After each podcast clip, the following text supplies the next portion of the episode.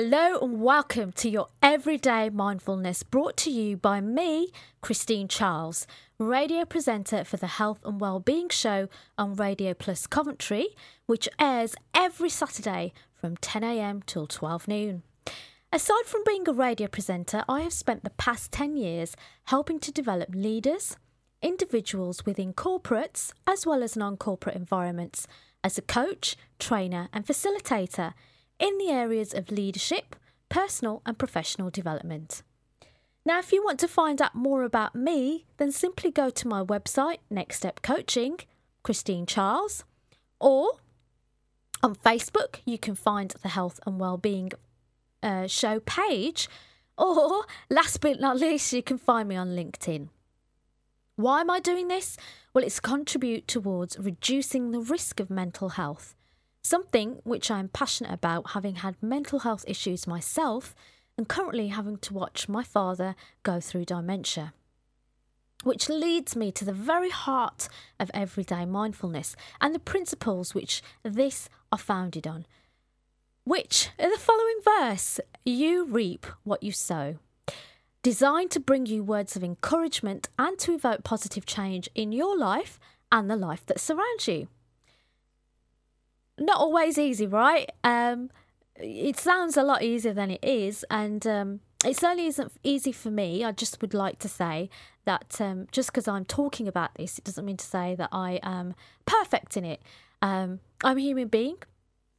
Every coach, influential leader that I've ever seen or heard or even worked with have all said the same that they work every single day to maintain peace in their lives, to bring joy and success and um, all the rest of it. So, the, the kind of techniques that I'm going to share with you are tried and tested, and they're a combination of coaching, NLP, neuroscience, heavily influenced by emotional intelligence. First up, let's explore what mindfulness is. So, mindfulness is really observing, it's being still in the moment and observing what's going on within you and around you really taking note of that and then choosing how you respond or react to that. Um, again, not always easy because we live in a trigger infested world, but actually, the more you apply it, the more you choose what you're going to decide your attitude or thoughts to be, it does get easier.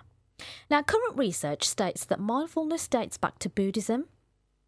When you dig deeper, you find that mindfulness and meditation has been around before the time of Buddhism, and we find that in Genesis chapter 24 in the Bible, where Isaac, the son of Abraham, was meditating to be with God in the fields. And again, in the story of Moses, starting from the book of Exodus in the Bible, Moses certainly wasn't thinking about the past or the future, but in order to hear God's voice, in order to have those conversations with God, Moses had to be present he had to be in that moment.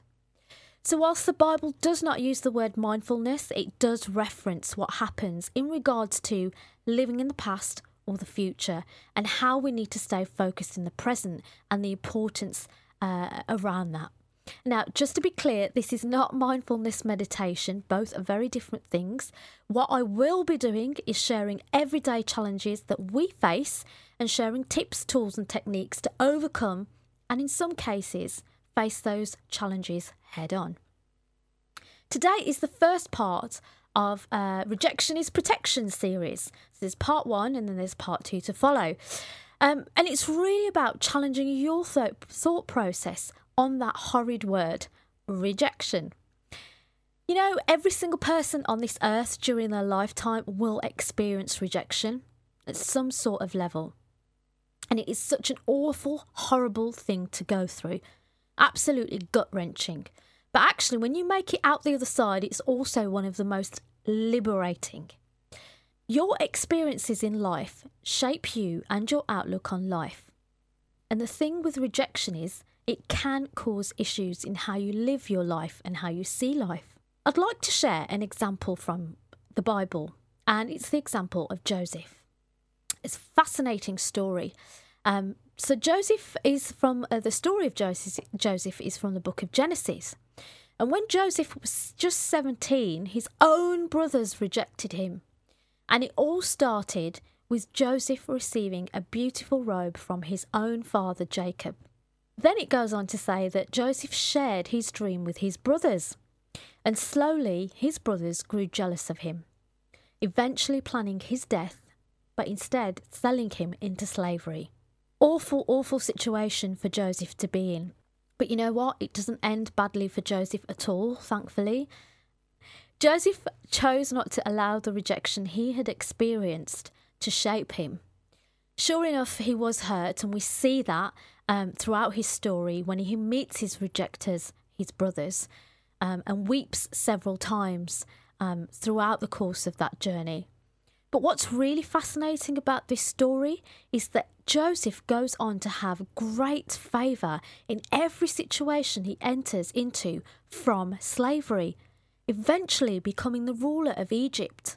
So, in today's terms, think of uh, think of it as Joseph coming from a farming background, um, so living off the land, not earning much money, uh, from a big family, and he's slow, sold into slavery by his family. Years later, he ends up becoming the prime minister who sits under the queen in terms of hierarchy or the king. Now, it's clear to see in Joseph's story just how much favour he had and how much he was blessed and protected. And you know, God knew his heart. Um, so today, really, I want to leave you with this. Be mindful of rejecting someone when they share their dreams with you. Sometimes, without realizing it, it can trigger something in you, an unhealthy something, and you project that by rejecting, whether it's through your thoughts or your behaviour. Be mindful of that.